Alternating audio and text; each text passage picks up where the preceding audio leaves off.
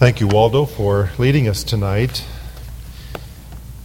Paul and uh, many of our musicians are at the uh, Lake Como. Is that what I want to say? That doesn't sound right. At the Sing down there this evening, which starts in about an hour or so, and they had to get set up. And Waldo was kind enough to uh, fill in for us tonight, as he often does.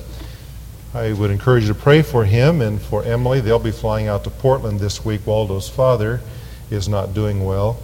He's 94 years old, and so they'll be traveling there to uh, spend a few days with him. Well, this evening we are going to open the Word of God to the book of Revelation and the 20th chapter. The book of Revelation is, of course, the final book in the Bible. And just as the book of Genesis is the book where things begin, so the book of Revelation is where things end. The word Genesis means beginning. All things, the beginning of the universe, the beginning of uh, human history, finds its recorded beginning in the book of Genesis. Now, as we come to the other end of the Bible, the book of Revelation, we come to the point where all things end, at least those things that we know now. Tonight, as we study in chapter 20, we're going to see that old things, that is, the things that are a part of this present order, will pass away. That new things will come to be that there is a future order that God is going to create and bring to pass. It is a very wonderful thing. I'm going to begin reading in chapter 20 with verse 7. Now, when the thousand years have expired, Satan will be released from his prison and will go out to deceive the nations which are in the four corners of the earth, Gog and Magog, to gather them together to battle, whose number is as the sand of the sea. They went up on the breadth of the earth and surrounded the camp of the saints and the beloved city.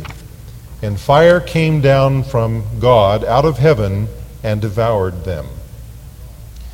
Now, as many of you know, the Bible has different kinds of literature in it. Some of it is historical. And in those books, we have history, human history, recorded for us.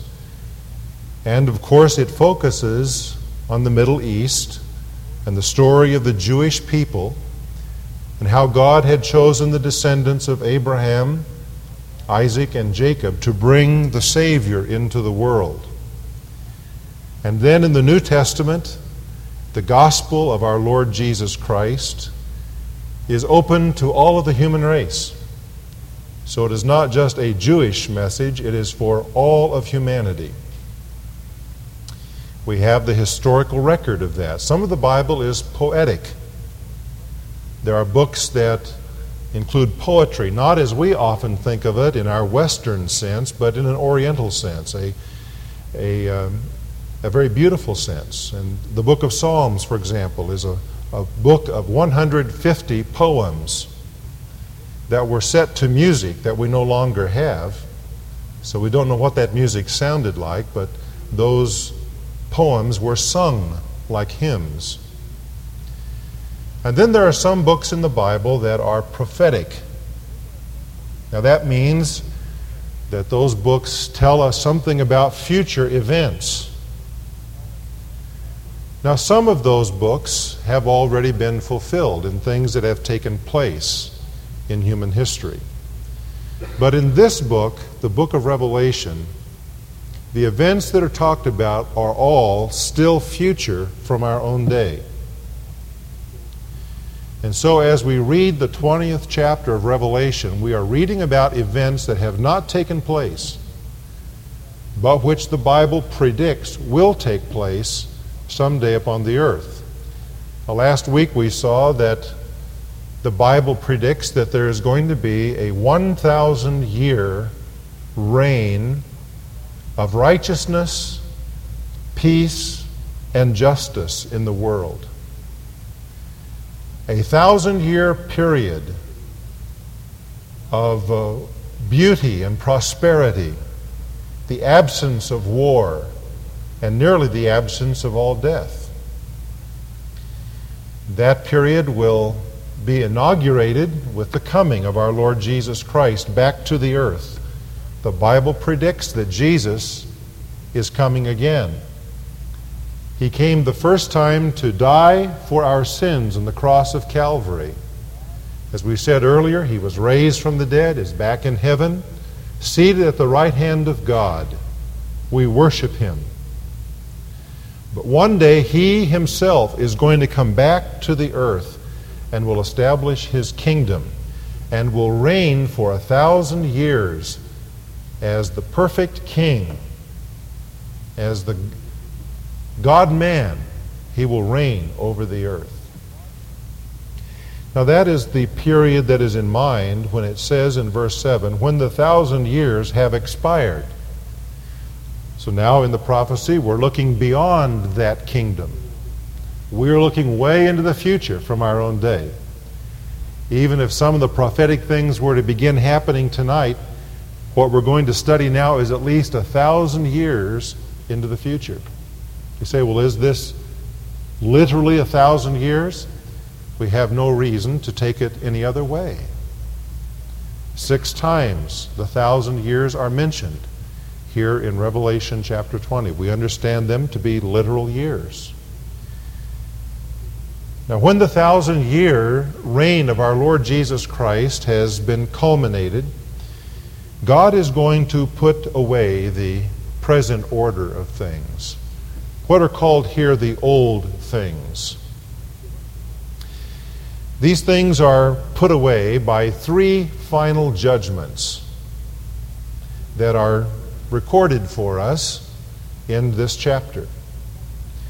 The first judgment is the final judgment upon rebellion. You notice that Satan, who has been imprisoned for a thousand years, is now released from his prison in what the Bible calls the bottomless pit or the abyss. Why does God release him? The answer is so that he might resume the activity that he is involved in today, this very time, deceiving the nations of the world, leading them astray from God, leading them in rebellion against God, fomenting pride in the human heart so that we think that we can be independent of God. All of that is the deceit of Satan.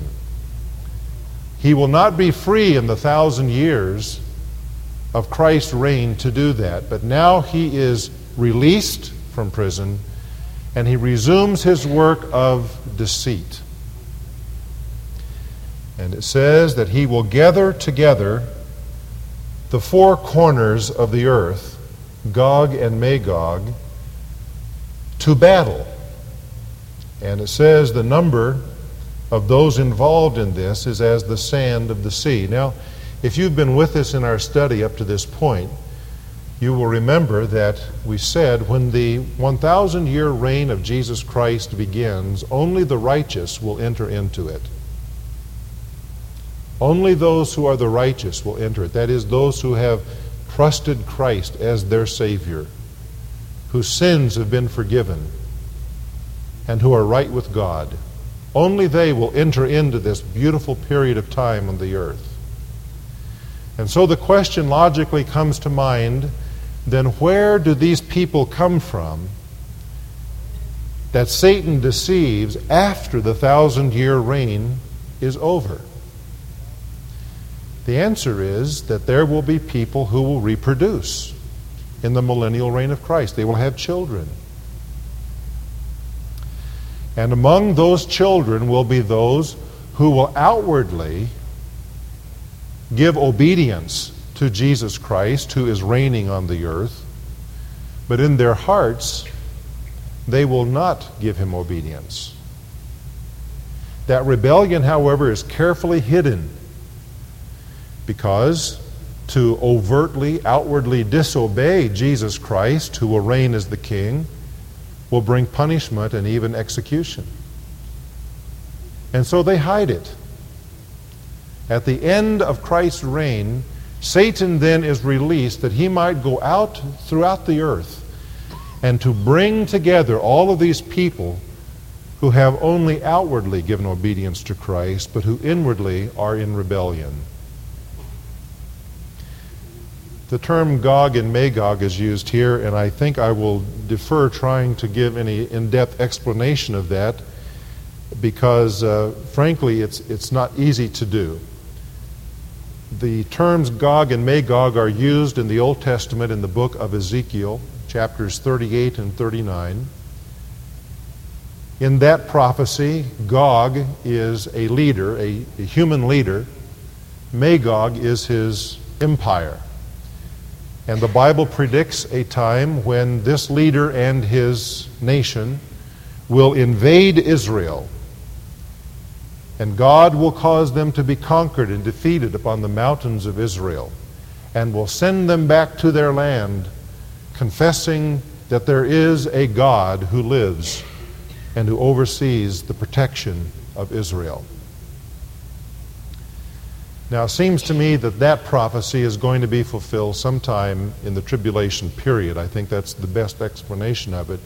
But here we see that same term used again, and it's used symbolically for people who are in rebellion against God. I think that's the simplest and quickest explanation of it. That Satan is going throughout the earth to gather together all of those people who will secretly be in rebellion to Jesus Christ, who is reigning on the throne from the city of Jerusalem. He will gather them together for one battle, and that battle, from Satan's viewpoint, will be to overthrow Jesus Christ. It says that they will be like the sand of the sea. That is, there will be numberless people who will be involved in this final rebellion against Christ. It says they went up on the earth and surrounded the camp of the saints and the beloved city, which we would understand to be the city of Jerusalem. What we learn from this is that the environment of the world is not the real problem with the human condition. The problem of evil in the world does not lie in poverty oppression, and injustice. Because none of those things will exist when Jesus reigns. And yet, at the end of his reign, there are still those who are in rebellion against him. The real problem with evil in the world lies within the heart of each person. It's the evil that is inside of us.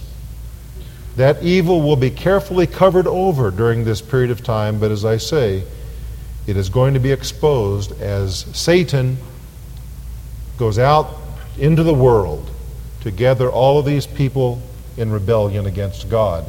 And as they come in rebellion as a great army against the people of God, and it seems they surround the city of Jerusalem, the beloved city, there is fire that comes down from God out of heaven and devours them immediately. Now, if you know Ezekiel 38 and 39, you know that that is not what happens in that prophecy. So that's why I say this is a distinct battle. Just as we have World War I and World War II, I think Ezekiel 38 and 39 is Magog 1, and here we have Magog 2.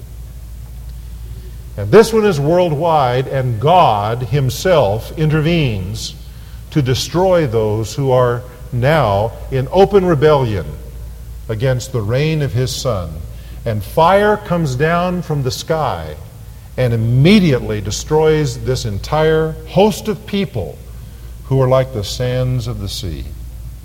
And so we have here a sudden, dramatic, and final judgment upon human rebellion. And then in verse 10, we have the final judgment upon the devil. say, well, who is the devil? Well, we've talked about this before. He's mentioned a number of times in this book, but also throughout the Bible. He is mentioned the first time in the book of Genesis, the book of beginnings.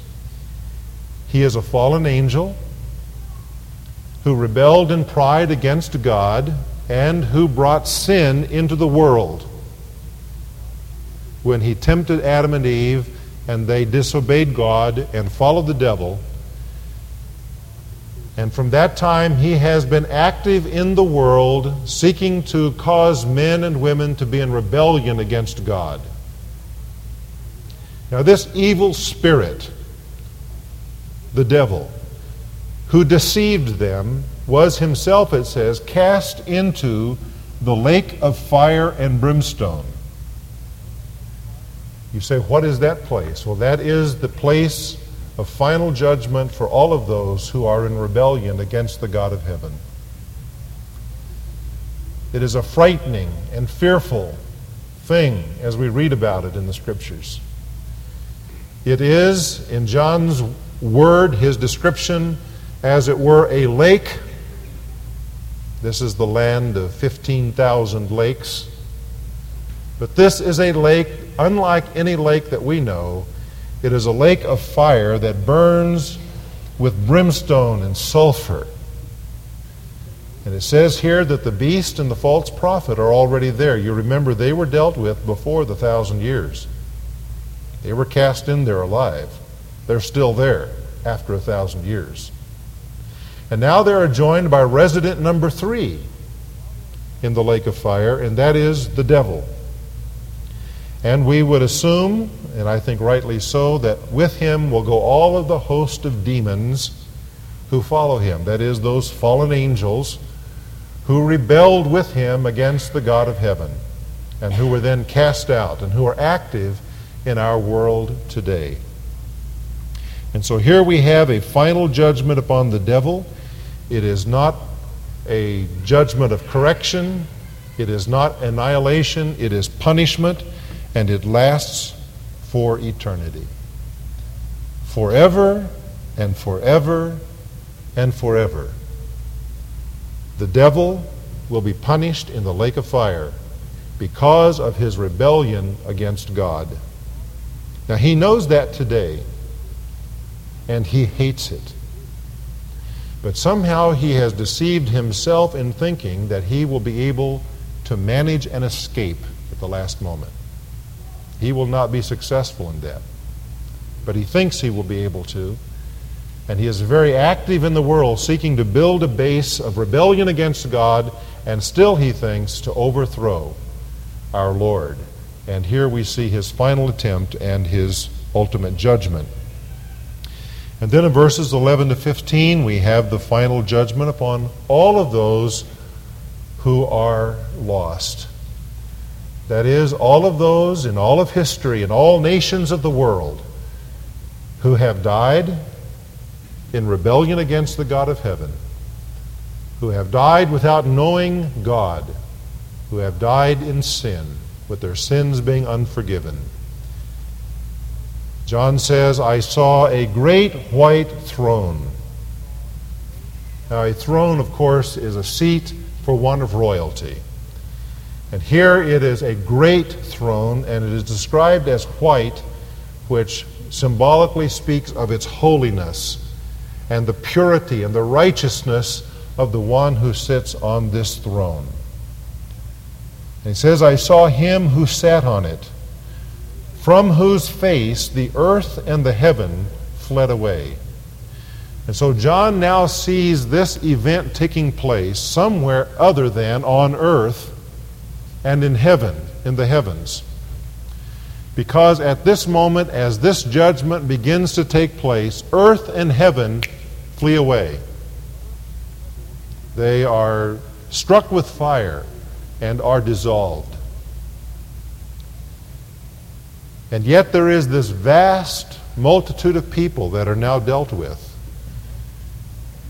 I saw the dead, small and great, standing before God, and the books were opened. Now, what are these books? The books of their lives. the record of their lives. Everything that has ever been done is recorded in these books. We live in a world where there is much injustice, and sometimes the justice that we do have is not true justice. And we occasionally become discouraged because there are those who do great evil and they are not punished. For the child of God, it is encouraging to know that someday, at the end of time, there is going to be an accounting of all of the works, all of the deeds of all of history. And God is going to justly and righteously judge all people. And that's not going to be as a mass, it's going to be individual. Each of us will personally stand before the God of the universe. And it says, For these who are unforgiven, who have died without hope and without God, it says that the books of their lives are opened. There can be no excuse, there is no defense. The proof is all there, the evidence is in, it's written in the books. And it says another book was opened, which is the book of life. And the dead were judged according to their works by the things which were written in the books. Now, what is the book of life? Well, as we see it referred to other places in the book of Revelation, the book of life is a separate book from the ones that we've just described. It is a book of names.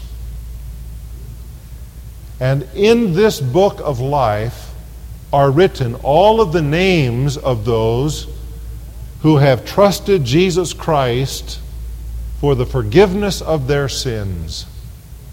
All of those who have opened their hearts to receive Him, as we've heard testimony tonight from these who were baptized. All of those who have been saved, who have been redeemed, their names are written in the book of life. You say, why is it opened at this judgment? Well, it may be the place of last appeal.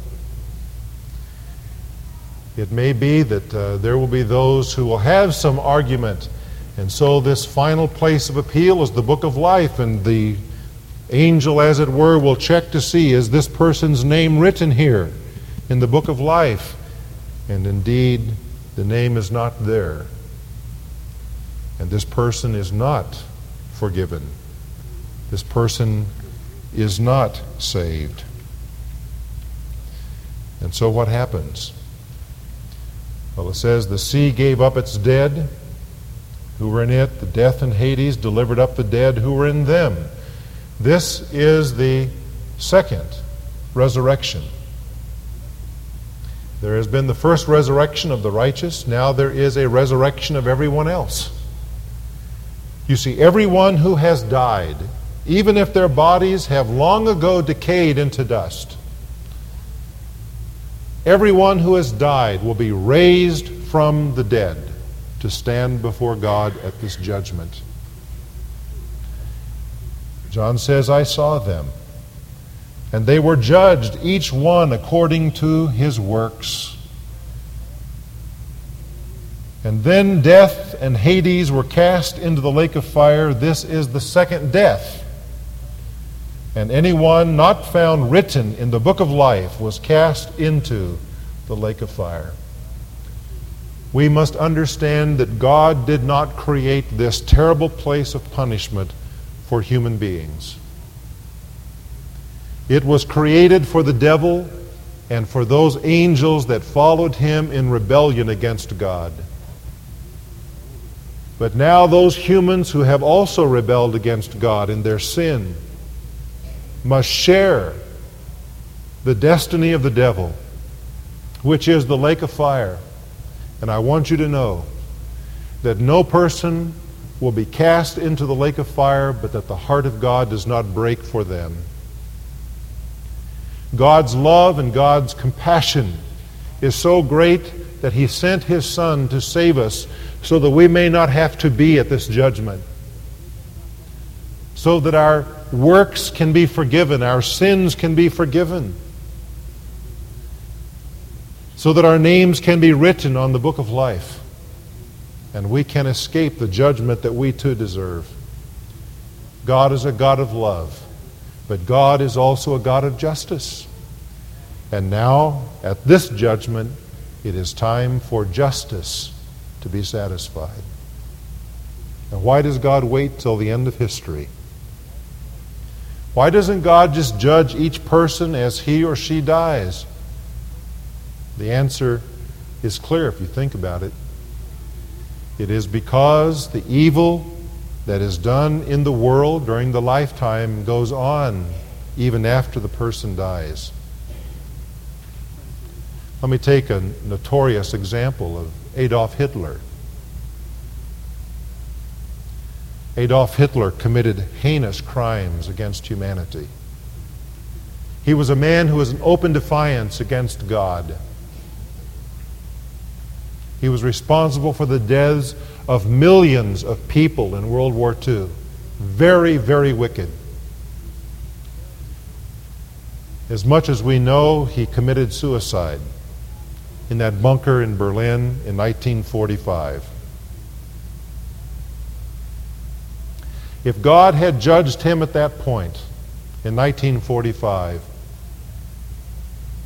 then who would have fulfilled the justice for all of those who since then have continued to suffer in this world because of Adolf Hitler?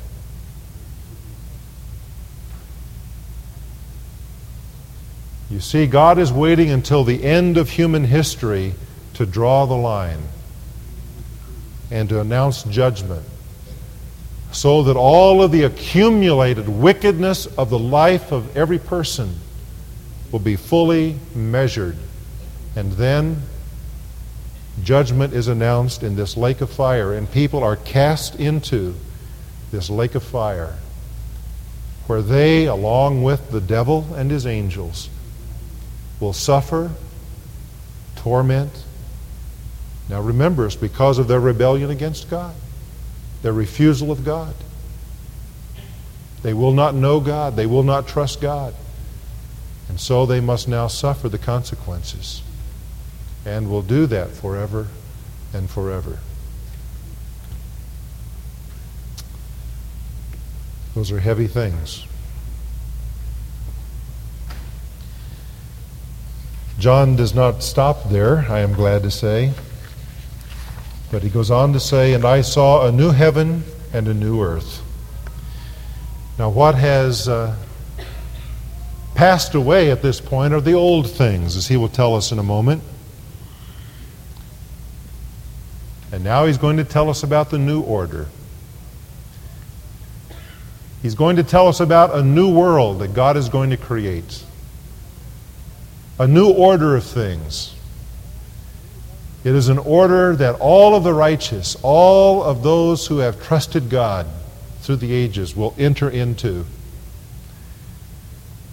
Abraham, Isaac, and Jacob, David, Moses, all of those of all of the ages who have trusted God will be able to enter into this new order of things that we're going to read about. He says, I saw a new heaven and a new earth. The first heaven and the first earth had passed away now, just in these brief words, we see a brand new beginning a new heaven and a new earth. There was no more sea. Isn't it interesting? Remember, John is, who's writing these words, is an exile on an island. He is surrounded by the sea. It's his prison walls, as it were. And the first thing that he notices about the new earth is that there's no more sea. The sea represents separation to John. And symbolically in this book, you may recall, it represents that mass of humanity out of which Antichrist comes. He says, No more sea, no more mass of humanity in rebellion against God. I, John, saw the holy city. Now he sees something else. He has seen the new heavens, the new earth, but now he sees the holy city New Jerusalem coming down out of heaven from God. And so he sees this place that is called a city. It's the new Jerusalem. Not the old Jerusalem, which is no more. It's a part of the old earth. It's gone. But there's a new Jerusalem, and he will describe it in some detail, uh, which we'll study some other night. But he says now that this city is prepared as a bride adorned for her husband. Aren't weddings wonderful? Prepared as a bride for her husband. Now, what does John mean about this? Does he mean it's a lovely place, like a bride is lovely? Probably so. A bride is beautiful. I hesitate to say she will never be that beautiful again because that's not true. But at least up to that point in the relationship between the bride and groom, she's never been that lovely. When I think of weddings, I think of expense somehow. Maybe it's because we had a wedding in our family a few weeks ago. And I think that this that John may be saying that this holy city spares nothing. It is a place of elaborate preparation.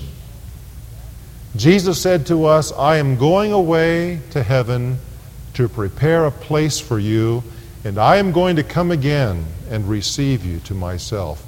This is the place that Jesus Christ is right now preparing. Apparently, it's not been visible to this point. It's not been visible. John sees it now coming down out of heaven. It's not the same as heaven exactly. It comes down out of heaven from God. And he says, I heard a voice, a loud voice from heaven, saying, Behold, the tabernacle of God is with men. He will dwell with them and they shall be his people, and God himself will be with them and be their God. In that new order of things, there is going to be an intimacy, an intimacy with God that we cannot know now. Some new dimension of that intimacy will be experienced. God will wipe away every tear. No more death, or sorrow, or crying, or any more pain. Five of those experiences of human life that make it miserable in the world. The heartbreaks of life. None of that, it's all gone. He who sat on the throne said, Behold, I make all things new. And he said to me, Write, for these words are true and faithful. And he said to me, It is done. I am Alpha and Omega. That's the name for Jesus Christ. Alpha, the first letter of the Greek alphabet, Omega, the last letter of the Greek alphabet. It means that He is before the beginning, He comes after the end, and He includes everything in the middle. He is all in all. I am Alpha and Omega, the beginning and the end. I will give of the fountain of the water of life freely to him who thirsts. He who overcomes, that's the believer, shall inherit all things, and I will be his God, and he will be my son. Now he explains to us something about this new order. It's going to be different than this one. The very world itself will be different. We're going to see that there's going to be no sun, for example. Now, can you imagine what kind of a world it will be without a sun? That's later in our study here in the book. There's not going to be a moon. That's how we measure time sun and moon. It's the sun that causes life to be possible on this planet. But in this new order, there's no sun, there's no moon. There will be a heaven of some kind. There will be an earth, a new earth, no sea in it. It will have an ecological system that is entirely different than the one that we live on today. And in some relation here, there's going to be this beautiful city that he describes. The awful experiences of, of life now because of sin are gone forever. God will wipe away every tear. No more pain, no sorrow, no crying, no more death. That's part of the old order. He says, I will make all things new and I will be among my people. I will tabernacle with them. But John doesn't stop there. there. There's more that's said. He says, But the cowardly, the unbelieving, the abominable, the murderers, the sexually immoral, sorcerers. That's a word that has to do with use of drugs, particularly with occult kinds of uh, overtones to it, secret things. Idolaters and all liars shall have their part in the lake which burns with fire and brimstone, which is the second death. And so once more he comes back to this and he punches it home again. He says, Here is God's beautiful new order for all of those who are his people.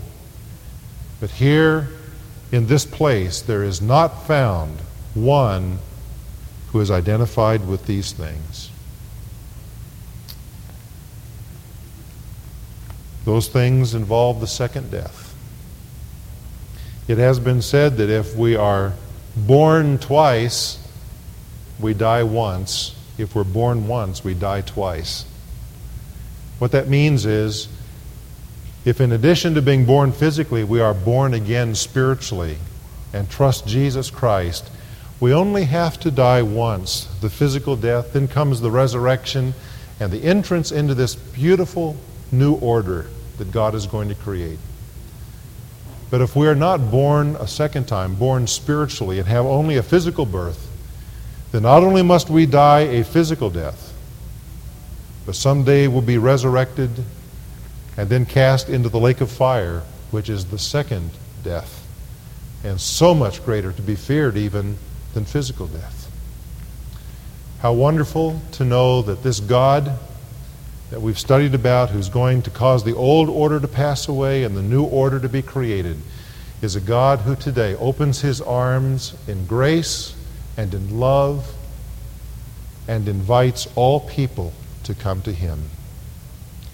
His great heart of love is broken when people rebel against him. God does not delight in the death of the wicked. Justice demands it. It will happen, but God does not delight in it. God is willing that all should repent, that none should perish.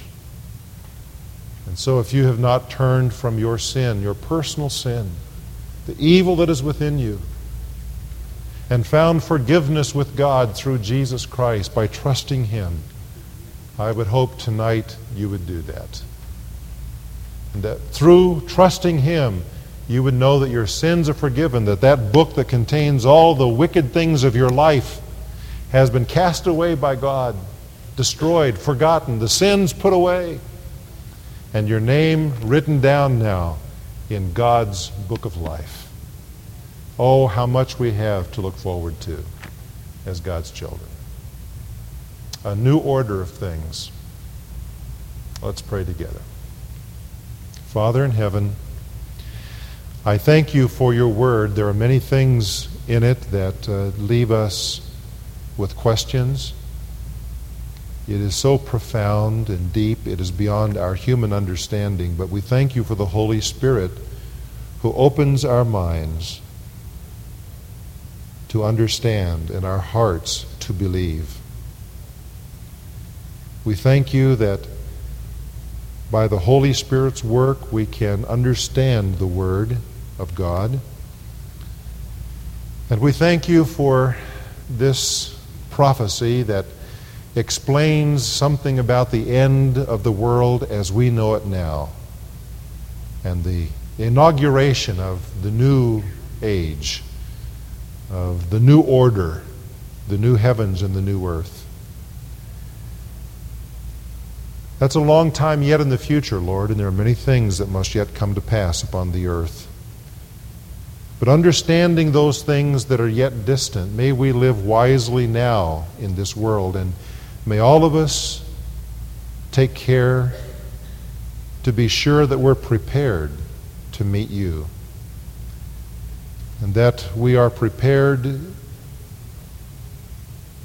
to stand before you in judgment and to know that when we do, our sins have been forgiven, that we'll not be called to give account for them, and that we're accepted by you and our names are written in the Lamb's Book of Life.